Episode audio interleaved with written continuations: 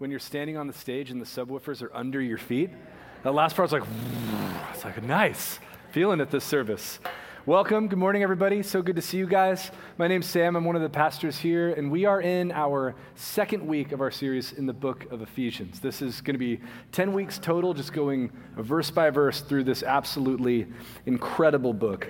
Isaac kicked us off last week by looking at the opening 14 verses. He also gave a ton of contextual information about the city of Ephesus in the first century, the culture there. It's really important stuff for really kind of engaging with and understanding the rest of the book. So if you missed it, please go back and listen on the podcast or watch the video online. And we would love to have you guys totally on the same page about kind of what's going on in that city at that time. But today, we're going to look at the second half and jump into Paul's prayer for the church in Ephesus. And his prayer is really rooted in everything that he talked about last week. He starts it off by saying, Because of all this. And he means everything I just said. And what we looked at last week was how Paul starts the letter off by talking about how God's plan came to its ultimate fruition in Jesus uniting all things, which is why we've called this series To Unite All Things. And it's why all the imagery involves these circles that are overlapping. It's because Paul's message in this book is that the world, the heavens, the earth was created in unity, reconciled to God, good order, and was broken apart by sin and rebellion. And in Christ, God is bringing them back together, uniting all things together, things in heaven, Paul says, and things on earth. And so, one of the things that we're going to see throughout this book is that everything from the most cosmic, most zoomed out, most like macro view level, all the way down to the everyday things like parenting, like marriage, and the stuff you and I do every day of our lives, all of it is part of God's plan to unite all things in Jesus. And as we'll see today in particular, it's things in heaven and things on earth, things in the spiritual realm and things in our everyday lives. Those things are more connected than most of us realize. One of the themes that gets introduced in the prayer that we're going to look at today is the theme of power. And power is something that, whether you know it or not, human beings are obsessed with. I want to say at this point that I showed heroic restraint in not making a PG&E joke during this section of the sermon. So just so you guys know, that was the most impressive thing about this sermon is not making the joke. RJ Campos just told me 30 seconds ago, hey, make the PG&E joke. And I'm still not going to. just so you know. But really, uh, we, human beings are obsessed with power. And, and depending on your personality, you might immediately go like, I am not, some people are obsessed with power, but I'm not obsessed with power. I'm like more of a background type person. I don't need to be in control. But if you define power correctly, you realize all of us are obsessed with it and are trying to get it all the time. Power just means having the resources and ability to do what you want. It means having kind of control of your own destiny. And so, depending on what you want, your quest for power could look really like Darth Vadery and dramatic, or it could look really ordinary. It's just the desire to get what you want to control the relationships in your life, to control your family, to control your kind of lifestyle and social situation. Sometimes it's the power to not be noticed. So it doesn't always look like somebody who's power hungry in the traditional sense, but all of us are constantly doing a huge variety of ordinary looking things to try to get power for ourselves. For us, in our world, this stuff just looks like everyday life. It's kind of what we're spending all of our time doing. But if you travel outside of our culture and kind of look at how this is done in other parts of the world, it looks really dramatic and really obvious. I'll, show you an example. I'm the mission pastor here at South Valley, so I, have been fortunate and blessed to get to travel to a ton of different countries where our partners are located. This is a picture that my wife took in Cambodia back in 2012. It is a massive temple. They call them wats there. It's, it's this massive wat in the middle of a temple complex. It's hard to tell from the picture how big it is, but if you look just to the right, you see some small temples. You guys get an idea from that, like how huge this temple is? Massive, massive temple in the middle of the biggest temple complex in Phnom Penh.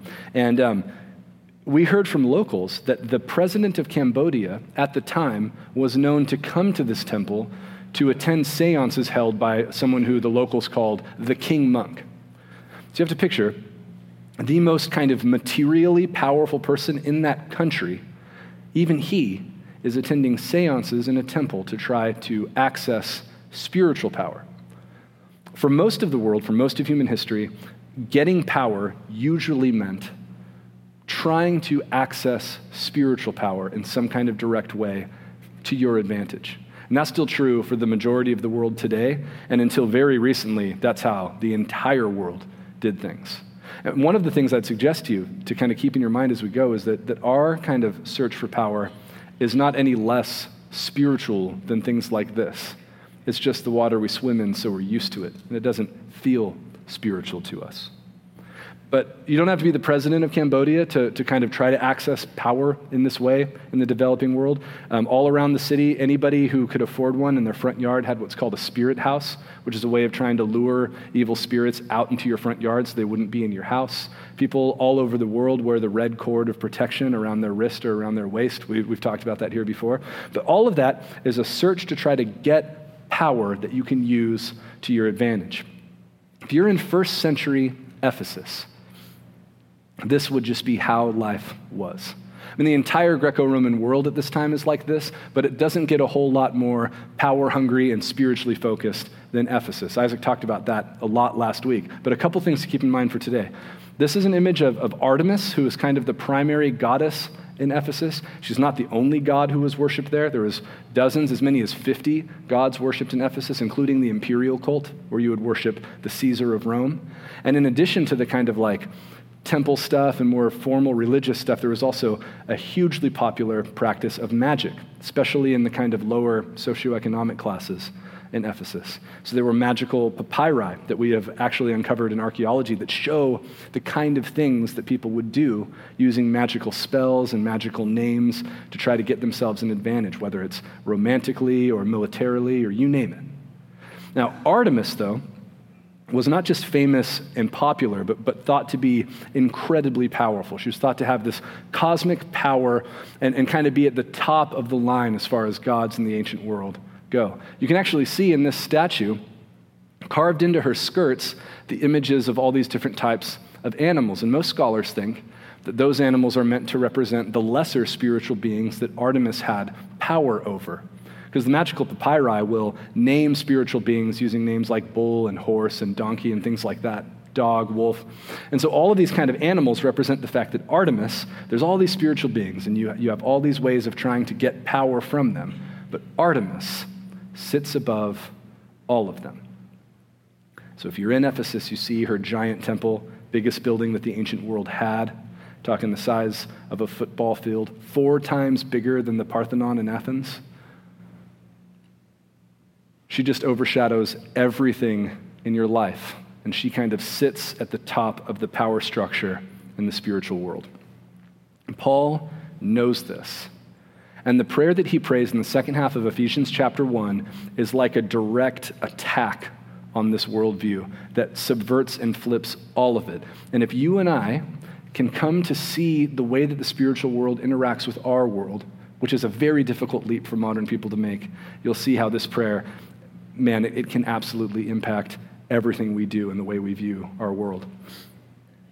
He starts like this He says, For this reason, meaning everything he just said, because I have heard of your faith in the Lord Jesus and your love toward all the saints, I do not cease to give thanks for you, remembering you in my prayers. Paul had spent years in Ephesus. So when he talks about hearing a report about the Ephesian Christians, these are his friends. It's not just like, you know, he's getting reports from all over the world, and here's how the church in Ephesus is doing. He knows these people.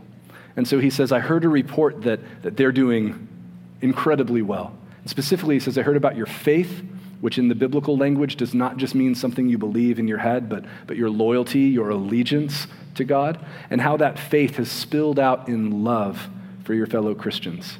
You notice that's two thirds of the faith, hope, love triad that you see all over the New Testament. And hope is coming next. But he starts by saying, I'm just so thankful to hear about how well you're doing. And because of that, I don't stop mentioning you in my prayers. All throughout my prayer times, you guys are, are always a part of it.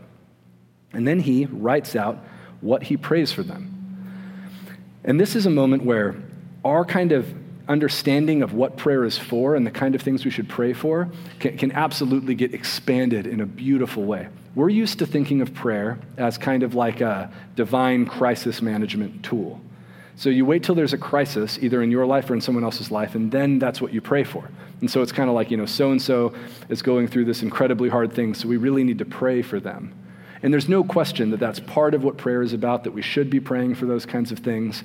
But note that Paul, even though he probably does know specific details about what's going on in the lives of the Christians in Ephesus, he doesn't pray for any of their circumstances specifically. He has this kind of zoomed out view that allows him to pray in such a way that, that it will affect every circumstance that all of them are a part of. This is a passage that, honestly, to, just to tell you guys, when, when I studied this a few years ago in seminary, it changed the way I pray for all of you. Because I had never thought to pray like this and about the kind of implications of what this type of prayer actually means in the life of a Christian. This is what he says his prayers are. He says he prays that the God of our Lord Jesus Christ, the Father of glory, may give you the spirit of wisdom and of revelation in the knowledge of him, having the eyes of your hearts enlightened, that you may know what is the hope to which he has called you, what are the riches of his glorious inheritance in the saints, and what is the immeasurable greatness of his power toward us who believe, according to the working of his great might that he worked in Christ when he raised him from the dead. It's kind of a conceptual knot that we'll untie here. But note, nothing about specific circumstances. He doesn't say, I've heard about this, this, and this going on in Ephesus, and I'm praying for that. He says, I'm praying that you would know some things. Look at all the knowledge words. He talks about he wants them to have wisdom, revelation, knowledge, and have the eyes of their hearts enlightened so that they would know. All of those words are about new or deeper knowledge of some things. It's because Paul knows if they can know these things at a deeper level, it will impact every circumstance that they're in. And he's specifically concerned with them knowing three things hope, his inheritance, and his power. We're going to look at each of them in turn. We're going to go kind of quick through the first two and, and park on the last one because it's really where the kind of power of, no pun intended, where the power of the passage is. The first thing he says he wants them to know is hope. And hope, all through the New Testament, is just kind of the assumed posture of the Christian. The idea is that Christians, compared to everyone else in the world, have knowledge of something that happened in the past that has eternal implications for their future that allows them to live in the present moment different than everyone else. You know something that happened in the past. To us, 2,000 years in the past life, death, resurrection of Jesus. And because of what you know about the implications of that for your future, you can face the present circumstances differently than everyone else can. So, your life could be experiencing extreme hardship. You could be going through really difficult stuff. It could be your fault. It could be other people's fault. You could even be looking at the broader world around you and just thinking that it's all just going to hell in a handbasket and getting worse and worse. But because of the hope that you have for your future, because of Jesus' work in the past, you can face that with courage and strength and steadfastness. So you can already see, just in this first one, why Paul is so concerned with them knowing something. So he goes, You have to know this hope if you want to live like that. You have to have a deeper knowledge of what's coming, of what kind of hopeful expectation you have to be able to face the present. Then he says that they would know the riches of his glorious inheritance in the saints. If you read that, your kind of natural intuition or, or inclination, rather, is to think if he says inheritance, he wants us to know about an inheritance, he means an inheritance that we're going to get. That's just what it sounds like. It's like he's probably talking about eternal life or heaven or something like that. He wants them to know the inheritance that they're going to get. But that's not what he says. He doesn't say the riches of your inheritance, he says the riches of his glorious inheritance. When Paul talks about God's inheritance, he's hyperlinking back to countless Old Testament passages that talk about what God's inheritance is. Here's just two examples from the book of Deuteronomy. Deuteronomy takes place after the rescue of Israel from Egypt, after the wilderness wanderings, when they're about to enter the promised land, and Moses is kind of giving them a final charge before they go in. He says this But the Lord has taken you, Israel, and brought you out of the iron furnace, out of Egypt, to be a people of his own inheritance, as you are this day. For you are a people holy to the Lord your God. This is a few chapters later. The Lord your God has chosen you to be a people for his treasured possession out of all the peoples who are on the face of the earth.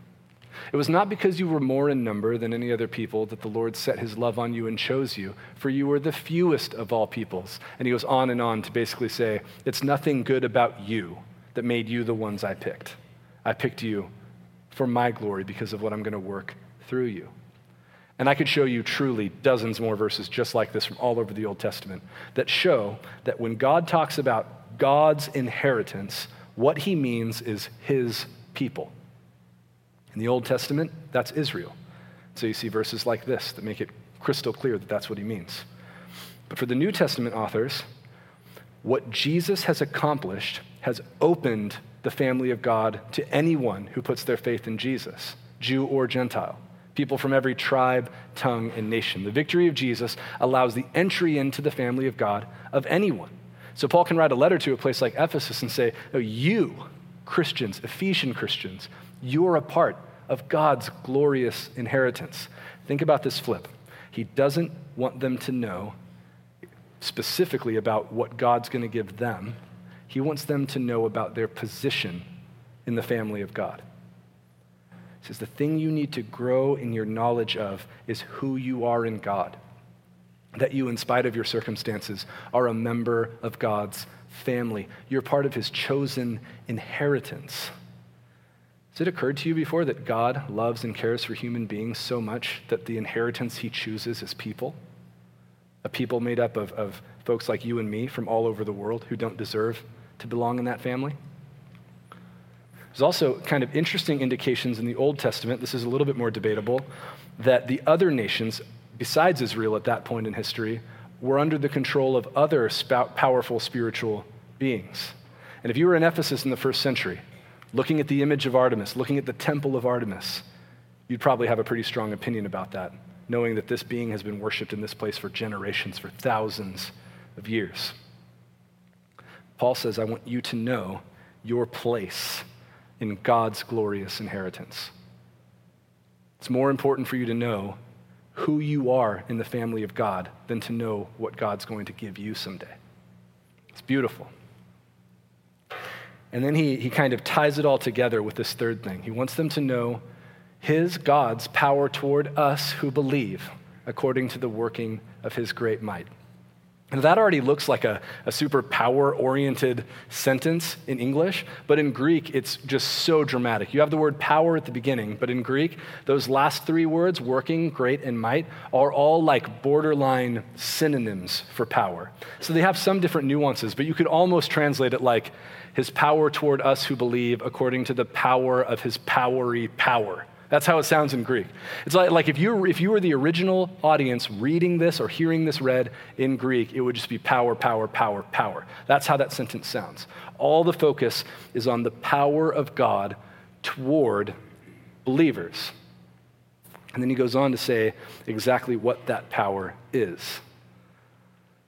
He says it's the power that he worked in Christ when he raised him from the dead and seated him at his right hand in the heavenly places, far above all rule and authority and power and dominion, and above every name that is named, not only in this age, but also in the one to come.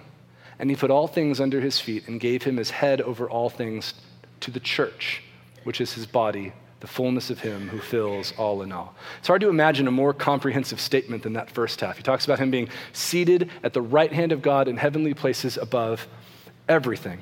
But again, if you read about Jesus being placed at the right hand of God in heavenly places with everything else under his feet, that would immediately be a hyperlink back to one of the most famous Psalms of Israel, Psalm 110. Psalm 110 is actually the most quoted Old Testament passage by the New Testament. Meaning, New Testament authors quote this more than any other Old Testament passage over and over again. It's in the apostles' sermons and it's in a ton of the letters. And here, he's not directly quoting it, but he's very clearly evoking it. It goes like this these are two different words. Lord in all capitals is the personal name of Israel's God, Yahweh. And the second word is a more general name for, for a master. So it says, Yahweh says to my Adonai, Sit at my right hand until I make your enemies your footstool. Yahweh sends forth from Zion your mighty scepter. It's a symbol of power. Rule in the midst of your enemies. The picture is of Jesus having completed his work, being resurrected, raised to the right hand of God, a place of equality with God where he rules over his enemies. And so, if that's the verse that you would think of when you hear that, the natural question is to go, well, who, who are his enemies? Are we talking about like the persecutors of the church, the human beings that the Ephesian Christians are having to deal with all the time? I mean, we know from Paul's own ministry in Ephesus when he was there that he had to deal with a silversmith named Demetrius, who, when the kind of like silver idol making industry was being threatened by the number of new Christians, starts a riot and almost gets a few of the Christians killed. And the only way they calm it down is by the town clerk saying, You don't have to worry about Christians. No one is ever going to dethrone Artemis, okay? Which is awesome because 2,000 years later, how many worshippers of Artemis are there in the world? But that's a total side note. You could read that and go, Who are Jesus' enemies? Is it, is it human beings who are persecuting the church? But Paul makes it crystal clear that that's not what he's talking about. He says, What Jesus is above is all rule and authority, power and dominion, and every name that is named for all time. All of these words are just transparently words that are used to describe spiritual powers both in the ancient world, in the magical papyri that we found from Ephesus, and also all over the rest of the New Testament. In particular, when he says every name that is named, that's like a direct shot at Ephesian spirituality. Because in Ephesian magic, the naming of names was a powerful part of how you kind of could acquire different blessings and powers for yourself. So there was actually six specific names that we've uncovered in archaeology called the um, Ephesian Grammatica. And they're six words that represent the names of different spiritual beings. And they're very mysterious. And if you could get access to them and learn to speak them in the right way and time, or wear them on your neck as an amulet, or have them in your house engraved on different household objects, naming those names in particular ways granted you spiritual power or protection or advantage or romance or whatever it was you were looking for. In addition to that, if you're in ancient Rome, you could invoke the name of Caesar, the Caesar of Rome, for spiritual power. So for Paul to say, Jesus is seated above every name that is named, is a much less abstract idea to the original readers of this letter than it is to you and me. Much less abstract. He's talking about everyday life stuff. The names that you named before you were a Christian are powerless compared to Jesus, they're beneath him. Now think of the imagery of Jesus seated above every power in a place where statues of Artemis have the spiritual beings that she's supposed to be in power over carved into her skirts. He goes above everything, everything. This is where we, as modern Western people, have to do a little bit more work to connect to this idea. Because, like I said earlier, we, we don't intuitively think of the world this way. We don't think of power this way. We have kind of a specific idea of what power looks like, and we're comfortable with that, but we don't think about spiritual powers. If you were raised in this culture, whether you like it or not, you have inherited a specific cosmology that pictures heaven way up here, totally disconnected from earth, with a massive gap, and then you've got earth, where everything, for the most part, just kind of hums along on its own materialistic path, just like a well worn machine doing its job. And then, you know, down here, there's some kind of vague idea of where the bad stuff's at, but we don't even really quite get what that is. And so, life, for the most part, is just, you know, a clock running like a clock. But every once in a while, if you're a Christian, you believe every once in a while, God might reach way down from heaven and do something like a miracle something crazy, the kind of thing that never happens. Or on the other side, every once in a while, the evil powers might reach up through this massive gulf that separates us and do something evil. But for the most part, they don't belong together, they're totally separate. That's if you believe they exist at all. But in the biblical worldview, it could not be more different. It's a huge part of why we've used this imagery of these overlapping circles. Because when the Bible talks about the heavens, Isaac talked about this last week, it's not this faraway place that God has to reach way down from to do something. It's something that overlaps and intersects and interacts with our world in ways that we don't always understand, but it's normal. The spiritual world having an impact on the material world, that's just how it works. And that's the entire Bible. That's the way they picture it. But man, I'm telling you, And I know, because this is me too, that's just not how we think of it. It takes work to get there. So understand, I, I, get that this is like a foreign, weird way to think about it, but it is the way the Bible describes it. And I think that if we're honest, and we either look at you know, our own lives or we look at kind of movements throughout history, we can see that there's, there's something just beyond what we're doing and like the decisions we make. Some things seem to be pushed beyond even what human will might be in opposition to God. And Paul, by the way, and all the New Testament authors have a ton of nuance with this stuff. They're not going like, Paul's not saying like, every time you do anything bad, it's because a spiritual being made you do that. Paul's also really quick to be like, no, your heart is evil. You're a broken person with your motives mixed up and you're in rebellion against God. So you do all kinds of stuff that you shouldn't do. But he doesn't separate that from what's going on in the spiritual world. If you asked Paul, hey, when I act in rebellion against God, is that me or is that the spiritual powers that are at work in the world? I think Paul would go, yes. You got it. We have some really horrific, dramatic examples throughout history. I mean, we could pick from countless different things. Anybody know what this is? You probably don't. Just, this is just a picture that my wife took when we were in Cambodia. We'll go back there mentally for a minute here.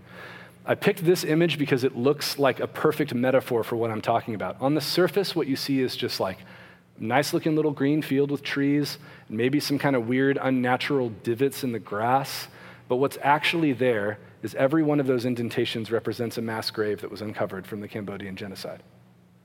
So this is one tiny section of one of the many killing fields all over Cambodia. Some of you will be familiar with this. There was a movie made about it. It's excellent, difficult to watch movie. Um, many of you won't be familiar with it at all because it's rare to even learn about this event in school, even though it just happened. This is how much I'm talking about just happened, by the way. That's the walking path throughout this area. It's a visitor center, like you pay a fee to go visit this. And that's just the path you walk on. And what you're seeing there are scraps of clothing that are still working their way up to the surface of the dirt from the people who were buried there. And every few years they kind of go through and collect everything and put them in these cases that you can see, but it's just it's just right there. The killing didn't stop till 1979. This just happened. I have way, way more pictures from this place that I decided not to show um, after thinking about it for a long time because they're, they're so disturbing and upsetting. And I know we have a broad range of ages and people with different sensitivities in the room, so I, I chose not to. But just know this this is the kind of thing that human beings do to each other. And we have like a super bad guy in this story, sort of like how we have Hitler with Nazi Germany. There's a guy named Pol Pot who was sort of at the top of this regime, and he was evil, wicked man. And it's really easy to be like, Pol Pot killed 2 million Cambodians. But one person doesn't kill 2 million of his countrymen. It's just not how it works. 2 million people, by the way, 25% of the population of the country at that time. Quarter of the people killed by their own countrymen. So you've got Pol Pot, who's like an avowed atheist. It's actually like built into his worldview. He's persecuting people of all kinds of religious faiths Christians, Muslims, Buddhists, anything he can find. But he really wanted to return Cambodia to like an idealized agrarian farming type of place. So that meant like, you know, if you have an advanced degree or what we would consider a white collar job, if that gets found out, you're dead. That's how so many people died. He moved everybody into kind of farming labor camps, and people died of starvation and were beaten and, and executed. And by the end of that, from 1975 to 1979, 25% of the people in the country died.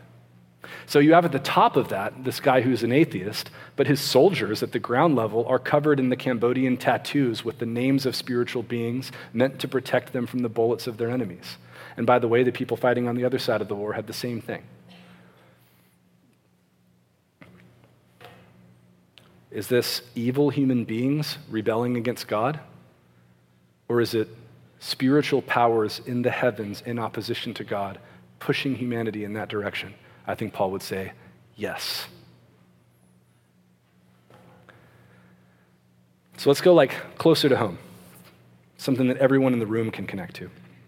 Think about the entertainment choices that all of us make, the things we choose to watch. Because Americans are known for watching a ton of TV and movies, right? And let me just take a kind of informal poll in the room. would you say that the majority of the media that we consume are things that move humanity towards God's ideal for human beings or that push us away from that? Away, right? There's the occasional bright spot, but I mean, come on, you guys aren't watching TBS 20 hours a week. Sorry, PBS. TBS, we know funny. Is that we know funny? Are they we know funny? I, at one point, I had all those taglines memorized. That's how much TV I watched. I don't have it anymore. Instead, I watch Netflix all the time now. So you guys are going to go like, are you, are you seriously trying to tell me that like demons are making me watch too much TV? Like you like a horror movie, you've got like your remote and you're like, wait, what? Wait, Game of Thrones is on. I don't even want to watch this. No, no, it's, that's not what I'm talking about. But think about the effect on a culture of consuming countless hours of things that are in direct opposition for what God wants from human beings and the direction that God wants to move humanity.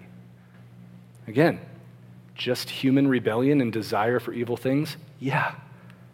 But maybe is there more than that? Are there things in us that are driving us, working in collaboration with our rebellious spirits to be in opposition to God? Absolutely.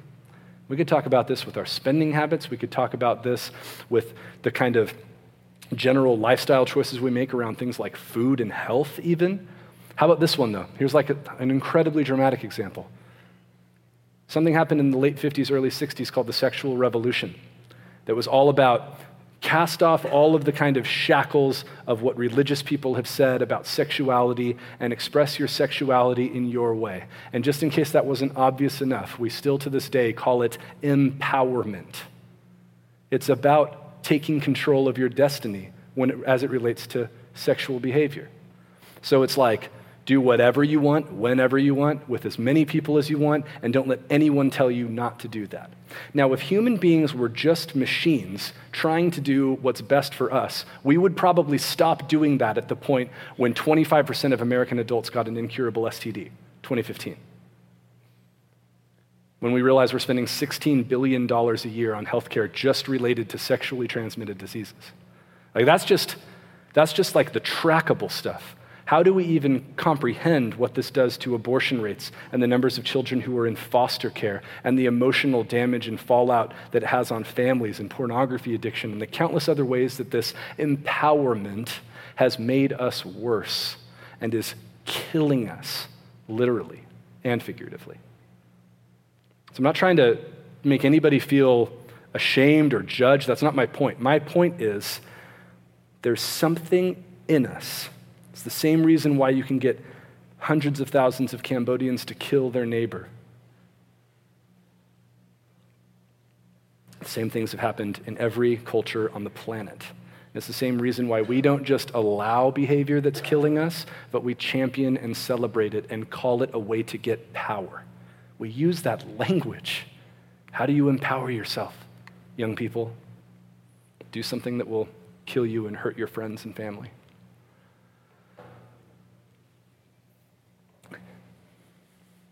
It takes work to change your frame of mind to see that perhaps behind the scenes there's more going on than meets the eye.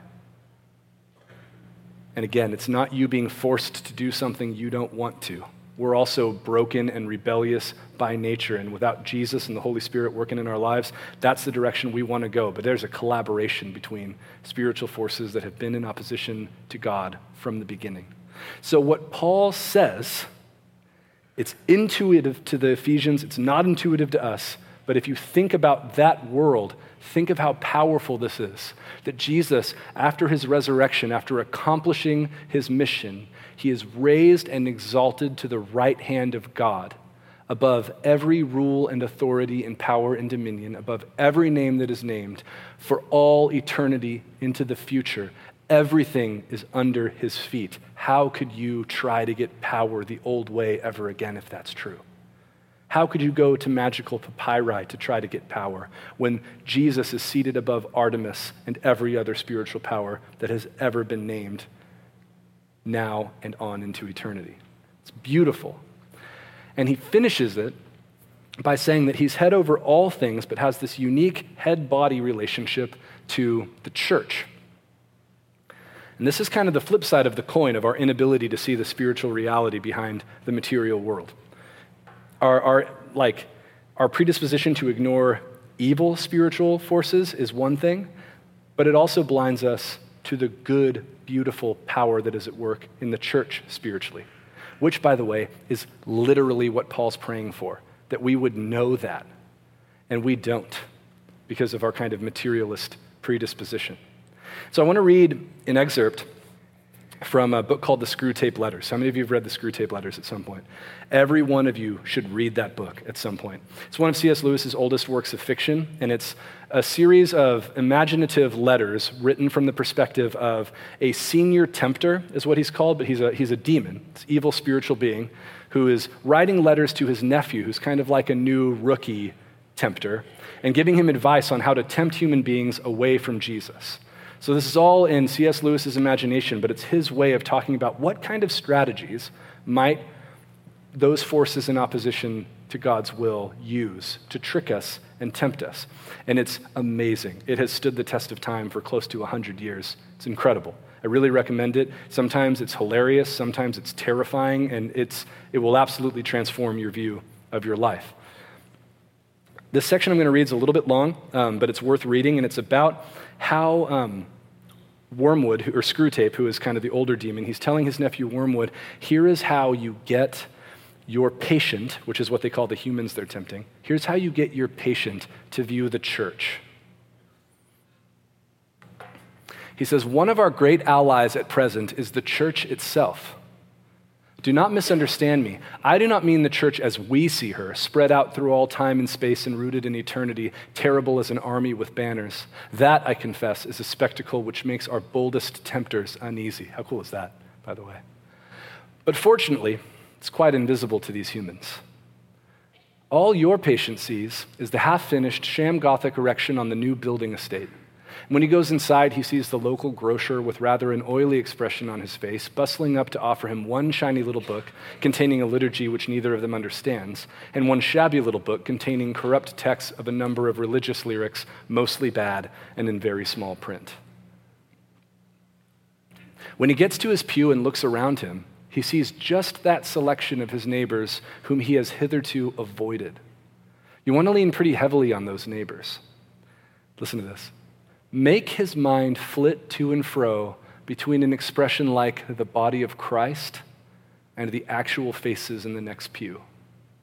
Provided that any of those neighbors sing out of tune or have boots that squeak or double chins or odd clothes, the patient will quite easily believe that their religion must therefore be somehow ridiculous.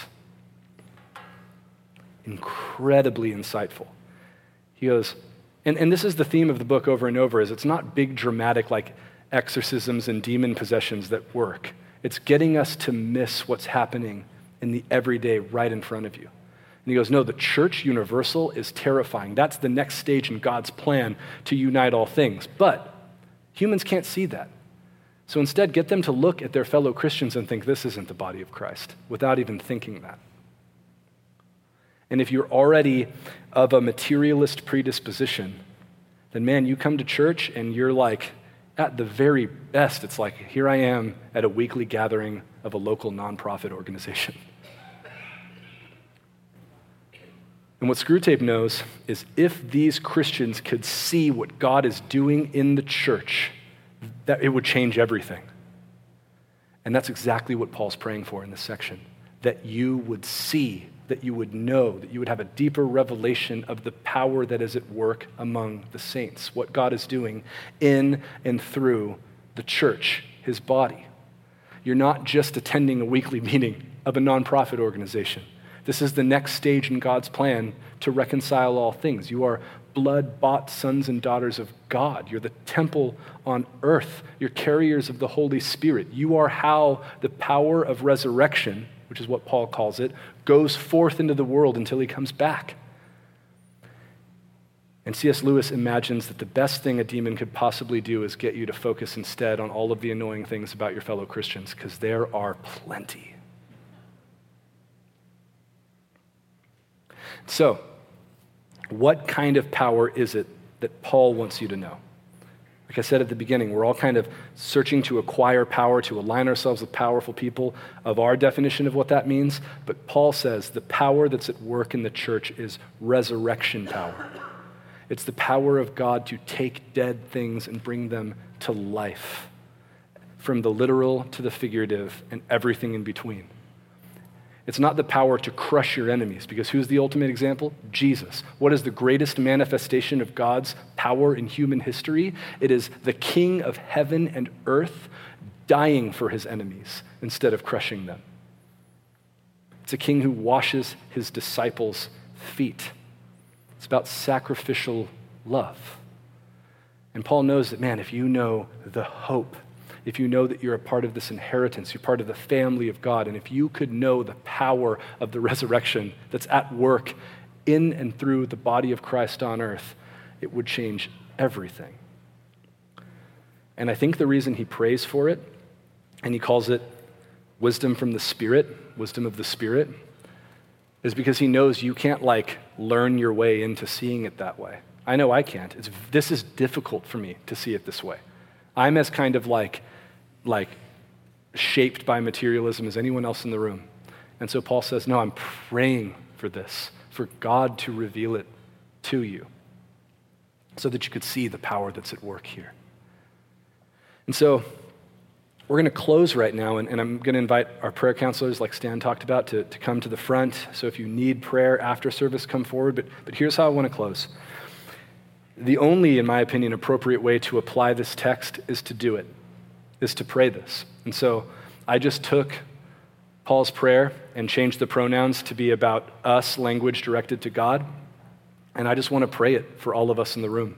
And um, I invite you to, um, you know, internally, silently join with me and ask God to give us this knowledge, this revelation.